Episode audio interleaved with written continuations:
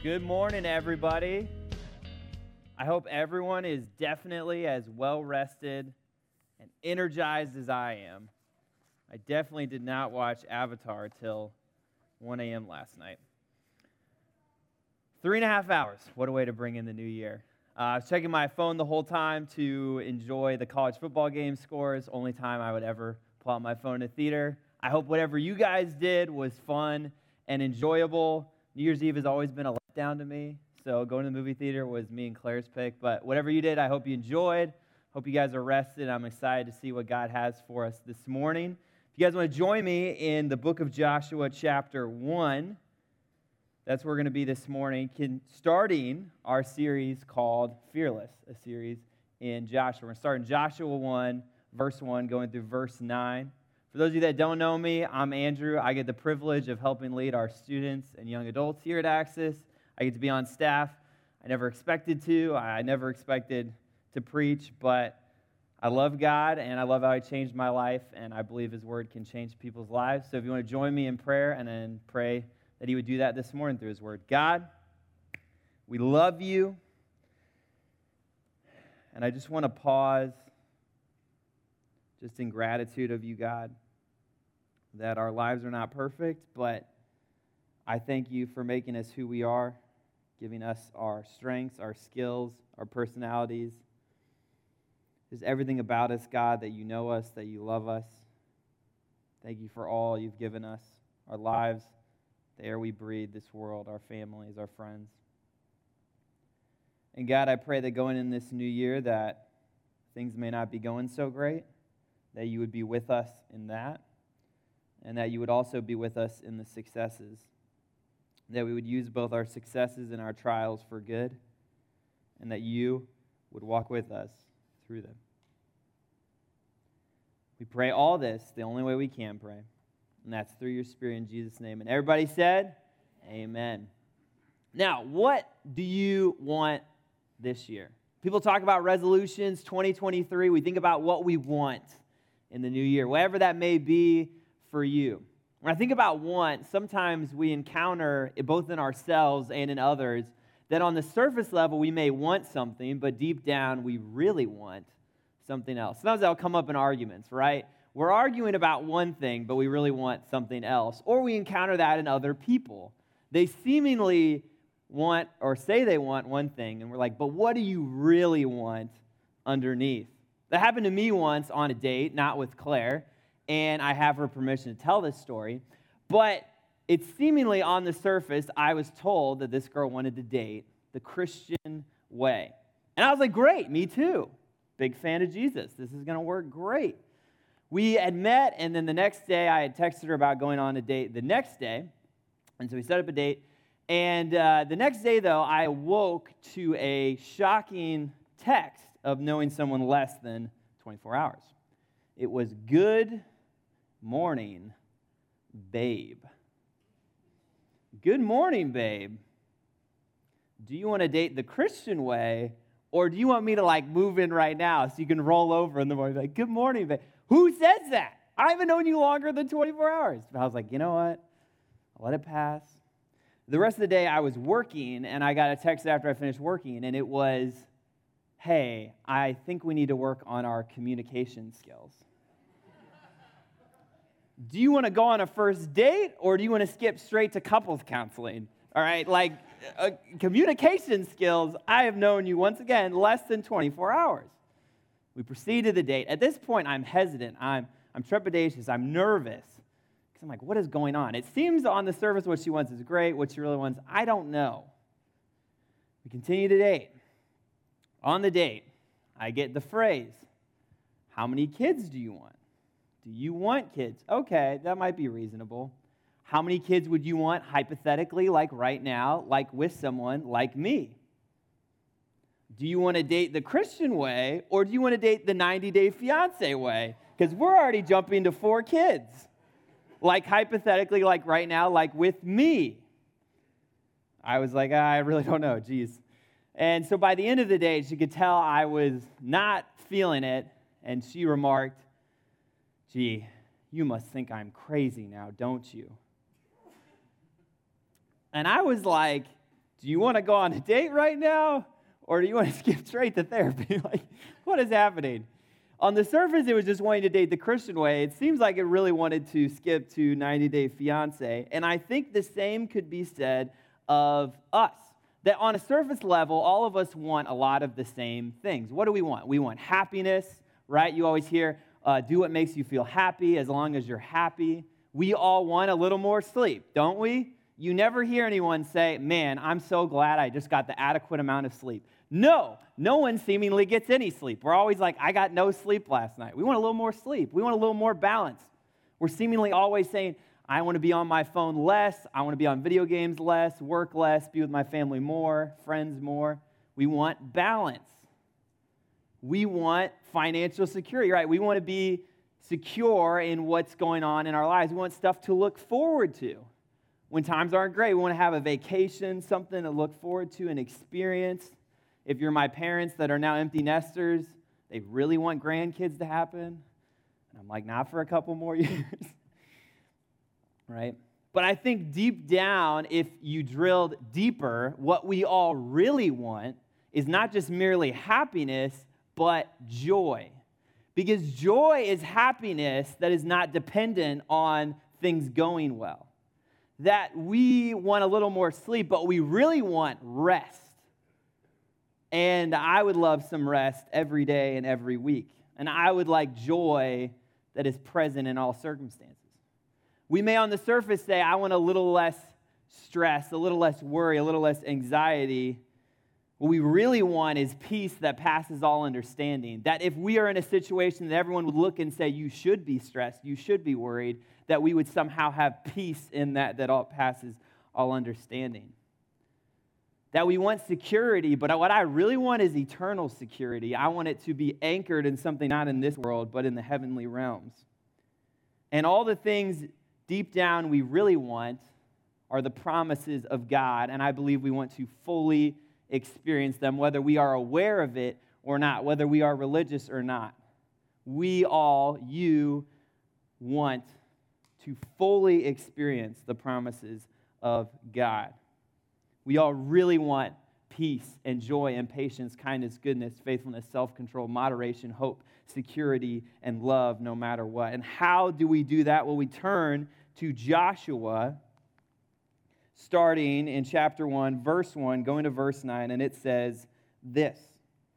After the death of Moses, the Lord's servant, the Lord spoke to Joshua, son of Nun, Moses' assistant. He said, Moses, my servant, is dead. Therefore, the time has come for you to lead these people, the Israelites, across the Jordan River into the land I am giving them. I promise you what I promised Moses. Wherever you set foot, you will be on land I have given you. From the Negev wilderness in the south to the Lebanon mountains in the north, from the Euphrates River in the east to the Mediterranean Sea in the west, including all the land of the Hittites. No one will be able to stand against you as long as you live, for I will be with you as I was with Moses. I will not fail you or abandon you. Now, on the surface, you might say, well, this is a really cool story of God's promises and God's story with Joshua and the Israelites, but what does this have to do with me? that a lot of times when we look at the Old Testament, it seems to just be these stories that are cool and inspiring, but how much does it have to do with us? But I think this story and this charge has massive implications for our lives. Yes, we are not being led by a leader, Joshua. Well, dang it, we are. We're not being led by a Joshua son of Nun, right? Joshua Romano, maybe. But we are not being led by a leader, Joshua, son of Nun. We're not being led out of slavery in Egypt through a desert into a promised land. We do have a Lebanon, but not a Lebanon. Now, what does this have to do with us? Well, if you translate the Hebrew word for Joshua into Aramaic and you translate the word Jesus in Aramaic, Joshua is just a longer form of the name Jesus, Yeshua. So we do not have a leader, Joshua, we have a leader, Jesus, and we are not the Israelites, God's people. We are God's people spiritually as Christians. We are not being led from slavery in Egypt. We are being led and delivered from slavery of sin, not through a physical desert, but a spiritual one, not into a promised land geographically on this earth, but into the promises of God and eternally. So, the charge here and how to walk fully into the promises of God is not the same promises to us, but it is the best way to do it. And we find that charge in verse 6. Be strong and courageous, for you are the one who will lead these people to possess all the land I swore to their ancestors I would give them. Be strong and very courageous. Be careful to obey all the instructions Moses gave you. Do not deviate from them, turning either to the right or to the left. Then you will be successful in everything you do. Study this book of instruction continually, meditate on it day and night, so you will be sure to obey everything written in it. Only then will you prosper and succeed in all you do. This is my command be strong and courageous. Do not be afraid or discouraged, for the Lord your God is with you wherever you go. This is the charge to Joshua, and I believe it can apply to us. How do we fully experience the promises of God? I believe it starts at the very beginning when he tells Joshua, Be strong and courageous. And then he links it back to himself For you are the one who will lead these people to possess all the land I swore to their ancestors I would give them. He says it again, Be strong and very courageous. And in verse 9, he says it again, Be strong and courageous. Do not be afraid or discouraged, linked back to him, for the Lord your God is with you wherever you go. To fully experience the promises of God, it starts by not merely acting or feeling, but being. Not just acting or feeling, but being. Notice what he says to Joshua. He didn't say, act courageous. He didn't say, feel courageous. He didn't say, act strong, feel strong. He said, be. That is what you fundamentally are. That is your state of being. It is not an act you put on or a feeling you experience, it is who you are. And I believe it's a similar charge to us. Who are we? Instead of who are we acting like or always feeling like? We're not always going to act spiritual, and we're definitely not going to always feel spiritual, but who are we? And we need to remember that as we walk in fully experiencing the promises of God. It reminds me of the hero's journey in every movie where there is always somehow a wise old master. Star Wars, Kung Fu Panda. And what happens? The wise old master goes up to the hero right before he's fighting the big bad and says, Remember who you are. Remember who you are. And I think of Kung Fu Panda the most because Po did not always act like the chosen one. He acted like an idiot a lot. He did not always feel like the chosen one. He felt like an idiot a lot. But Shifu says, You are the chosen one. You may not always act like it or feel like it. That doesn't change who you are. And the same is true of us. Who are we? We are children of God. We are forgiven. We are eternally secure with a heavenly anchor in God's throne room in Christ. We are co heirs, co inheritors with Christ. So, how does that help us fully experience the promises of God? That when you are going through a difficult trial and you think, I am not strong, I am currently weak, you remember that God is strong in your own weakness because you are of a royal priesthood. When you think, I'm stressing, I'm worried about the future, I don't know what's going to happen, remember who you are, that you are a child of God, and God cares so much for the sparrows and the lilies of the field. How much more does He care for us?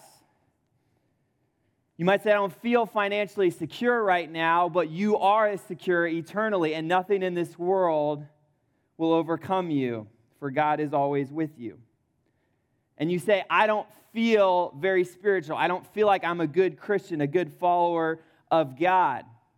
But you are forgiven, wiped white as snow, perfect in God's eyes, because and who we are, it always links back to God.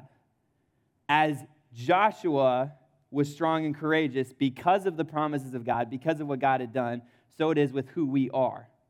Remember who you are, and that always ties back to God. I experienced this most presently, most visibly, uh, a couple years ago. And I was driving about 70 miles an hour uh, on a ramp from one interstate to another.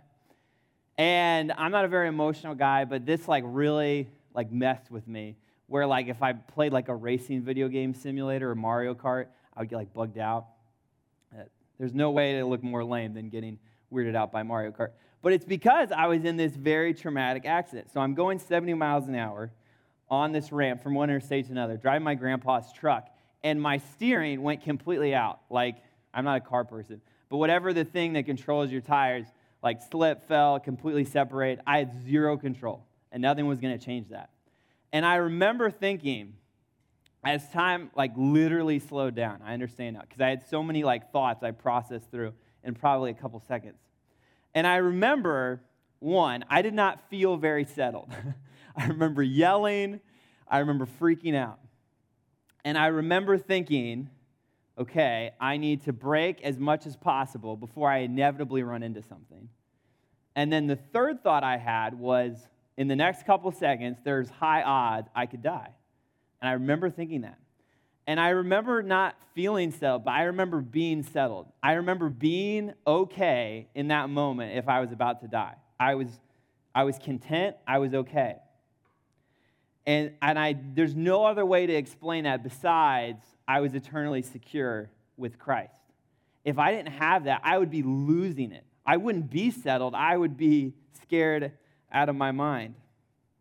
And I see that so much more vividly when people, faith filled people, are going through sickness and, and facing death, and they're weak. And you would think they would be weak. You think they would be scared, and somehow they are strong. And it does not make sense. And God somehow preserves them through it. And that them remembering who they are actually enables good to come from because people are inspired by those people.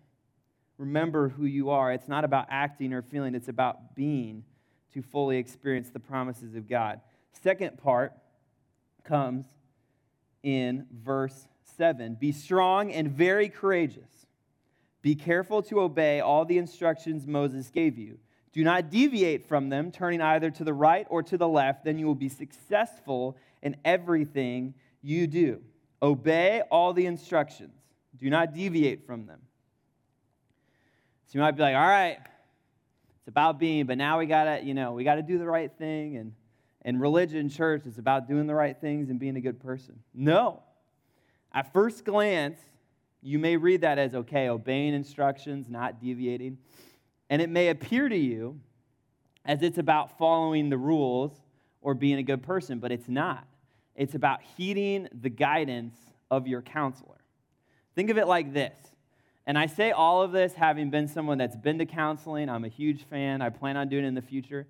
But on the surface level, why would someone choose to go to a counselor? Think about it like this you're paying someone to give you more rules to follow and give you constructive criticism, which everyone loves getting, and you have to submit to them and give up everything. You have to be vulnerable about your greatest insecurities, your biggest moments of weakness, and your greatest struggles. And you're paying them. Why would someone do that? I say all this having been to counseling.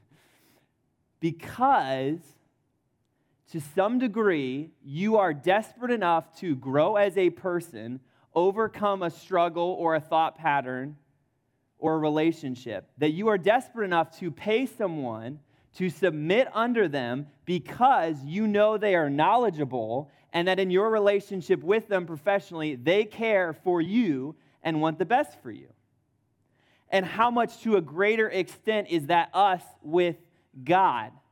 Why would you give your life up to have someone be your Lord? That word means master. Why would you submit to someone as a servant for your entire life? Because you are desperate enough in your current situation of insecurity, self centeredness, constantly trying to run your life, do your own thing. It's harming you and others, and ultimately, you can't control that much in life. And so, someone, because of that, would be desperate enough to submit to a wonderful counselor who is much more knowledgeable than they are because he did not just study psychology, but actually created the brain psychology is based on, that created the universe, that created you. And you would submit to that wonderful counselor because they know the most and because they care for you much more than any earthly counselor ever were. They love you, you're made in their image, and they died for you. That is why someone would submit to heeding the guidance of a counselor. Picture it like this. There, this is not my story, um, but there was a, allegedly in the 80s, there was a youth pastor, and he had a student in his group, and the student raised his hand in the middle of the service. And the pastor said, What? And the student said, Do I have to stop smoking pot to be a Christian? And the pastor said, No. And the student was like, I don't think he, I don't think he heard me right. So he raised his hand again. And he says, Do I have to stop smoking pot to become and be a Christian? And he said, No. And he said, I don't think he understands what pot is. So he raises his hand again and he says, Do I have to stop smoking marijuana to be a Christian? And the pastor said, No. And he said, I don't think he gets what I'm doing. The kid pulls out a fat one, a doobie, right there, holds it up, and says, Do I have to stop smoking this to be a Christian? And the pastor says, No. And then he explained it to him in a far more eloquent way than I ever could. And he said, you are going to be in a relationship with God, and in knowing Him more and loving Him more, He is going to begin to change your desires and your convictions and your priorities. And when He convicts you on something, the two of you will work that out. That is this counselor relationship. It is not us putting on an act of being good or following enough rules. It is because we know that God knows what's best. We are desperate enough to heed his guidance because he, we know that He knows what's best for us and He cares for us. And that when we follow Him, and notice it says all the instructions, then we more fully experience the promises of God when we fully follow the instructions. And I'm afraid that oftentimes we are mixing this up. And because of that, we're not fully experiencing the promises of God. Because we do what naturally every religion does. So, a lot of people have this, um, I'm going to call it, I don't know, a stereotype or a thought of religious people, right? What's, what's kind of the stereotype? They think they're better than people, they're judgmental, you hear all the time. They're hypocrites, they're too judgmental, they think they're better. That's why a lot of times I won't tell people exactly what I do for work when I first meet them which Billy Graham did the same thing. He told people he was a teacher. Because as soon as I tell people the word pastor or I work at a church, they either have an active faith, and it's usually positive, or they say, Oh, so you're very religious. And when they say that, they don't mean the definition of religion if you looked up a dictionary. They mean religious with all the connotations that come with it. Because people have this thought of religious people. And it makes sense if you actually break it down. This isn't my thought, but it really blew my mind thinking about it. So, every religion, and I'm talking about Christianity as far more than mere religion, as a faith, every religion is either one, I have followed enough or done enough rituals, traditions, and rules. I followed them well enough that because of me doing that, I have a closer standing with God, a better spot in eternity. I am more spiritual than you, more good than you. I have a better chance of reincarnating as someone better, or I'm going to get to nirvana quicker. Because of me following enough of the rituals and traditions and rules. Or, and or, it's I have done enough good things and I've done the least amount of bad things, and my amount of goodness and my littleness of my badness enables me to have a better standing with God, a better spot in eternity. I'm more spiritual. I have a better odds of reincarnation. I'm going to get to nirvana quicker. Every religion is based on either you doing enough good and a little enough of bad and or following the rules and rituals and traditions well enough.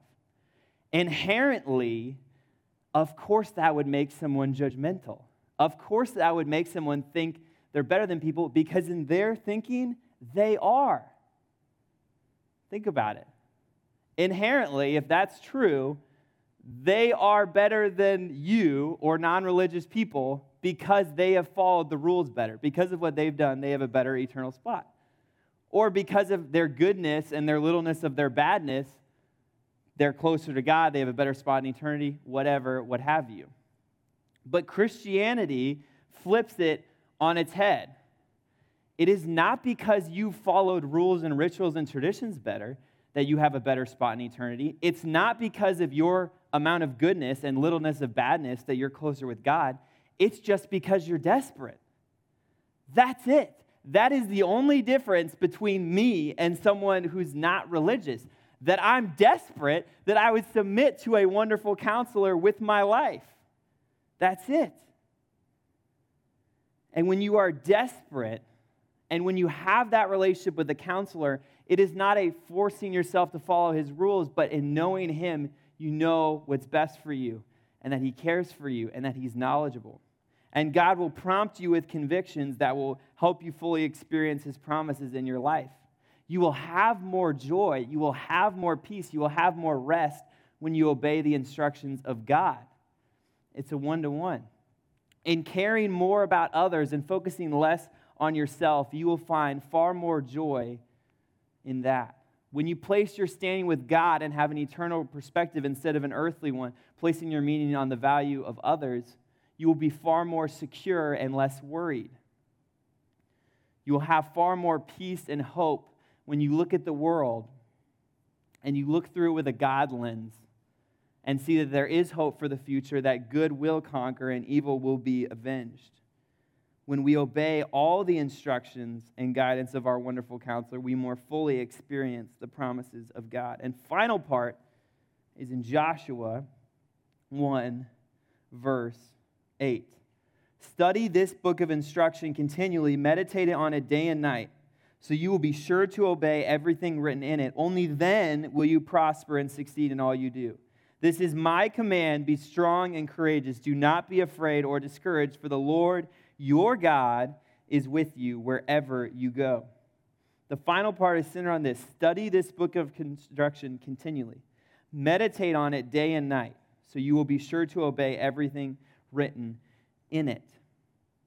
The third part of being able to fully experience the promises of God is that idea of meditating, of not merely reading a book and receiving information, but meditating, dwelling, absorbing. Imagine a pool of God's word. You're absorbing in it. And God's word was not written to know information, but to know God. And in knowing God more and more, we will begin to think like him. It's not about knowing information, it's about knowing him and thinking like him as a result. It's like when I was at a mattress store with my dad and I realized something. I knew him better after this mattress store, and it changed my thinking on everything. I saw my dad write how much he made a month when I was a little kid. And I went home, I times that by 12, and I thought, holy smokes, we're rich. I never realized this before. We're, my dad makes bank he makes thousands of dollars. Thousands. I was like, we're rich. I went home. I was chilling. I was like, we're going to go about on a bunch of vacations now because I just found out my dad's rich now. We're going to get a nicer house. I went and got the Lego magazine. I circled every $100 Lego set because my dad could afford it because he was rich. Turns out my dad wasn't rich. Being an adult is just way more expensive than I realized and you make thousands of dollars, but you also spend thousands of dollars on far less interesting stuff than Legos. But as I knew my Father better and it changed my thinking of everything, so when we know God better in reading His Word and absorbing it, meditating on it, it changes our thinking. Knowing your Father and His Word will not only change your thinking on doctrine, the Trinity, and prayer, it will change your thinking on politics, it will change your thinking on conflict resolution, your dating style, your marriage relationship, how you parent. It will change your priorities, your time management it will change everything. You may say, well, Andrew, the Bible doesn't talk about a lot of those things. And maybe you would be right. But it does teach us about how we should think, the perspective we should have in our relationship with our Father, and that will affect how you think about everything. So that no longer, when you approach a stance, a belief, a decision, will you process it through what, based on my priorities, desires, and convictions, will I choose? you now will put on God filtered lenses, God like lenses, not that you being God, but thinking like Him. And you will think through this decision, this stance, this belief, this choice, and you will think based on God's convictions, desires, experiences, and priorities what decision should I make, and follow it up with yours. It will change your thinking on everything, and it will help you experience the promises more fully. Because when you encounter trial, you will see it not merely as an opportunity to self pity, but as a moment that you can show your strength in God and be a cause of good for others. And when your friend approaches you and you're at the end of your wattage, your battery, and your energy, you will remember that we are to love others as much as we love ourselves and be there for them. That when you are tired out, that you would find rest in God and that rest would give you energy to do what you must do. That in knowing more about God and His Word, it would change our thinking and help us more fully experience the promises of God. I'll close with this and three challenges. I had this friend, let's call him, oh, I almost said his name. We'll call him JB. Okay, my friend JB was, it was a hot summer's day. What does everyone want on a hot summer day? A pool, because cool and refreshing. My friend We'll call him Troxel. Troxel invites him over to go swimming at his pool.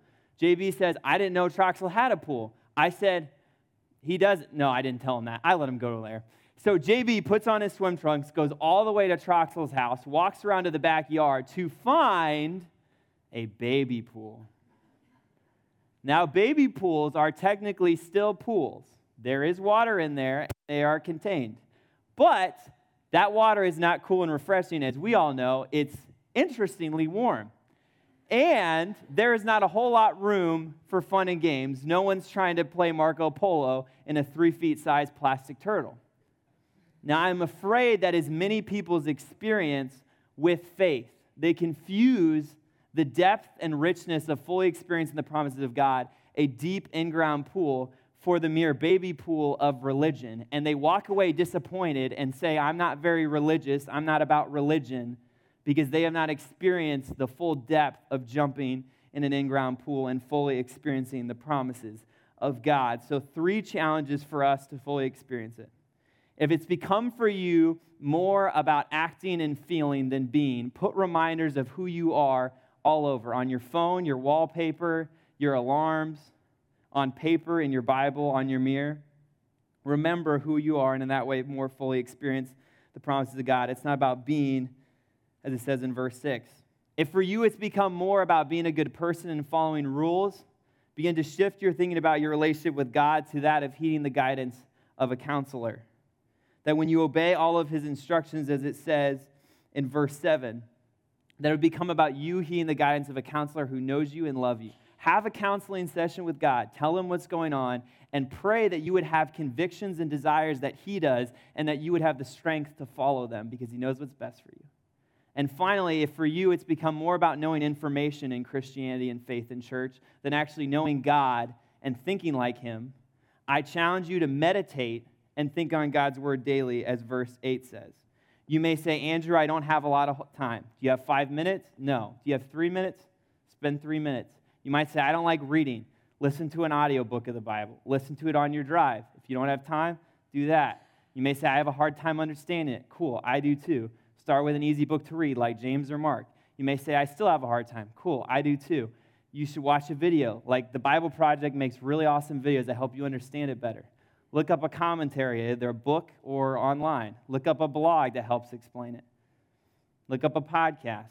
But dwell and meditate on God's word every single day. Even if it's three minutes, even if it's an audio form with the help of a blog, a commentary, and a Bible Project video. I use most of those when I make messages. And meditate on it, you will begin to think more like God and more feel, fully experience the promises of Him. Because I want to jump into a deep in ground pool. I'm not content with a baby pool of religion. I want to fully experience the promises of God. Let's pray. God, we love you. Help us just to follow you, to remember who we are, that we would heed your guidance as our counselor, and that we would begin to know you more and think like you. Help us as we do it. Give us the strength, energy, conviction, and will. Give us your desires. Help us to flee from temptation, desire good, protect us Help us see your kingdom. We love you. We pray all this the only way we can pray, and that's through your Spirit in Jesus' name. Amen.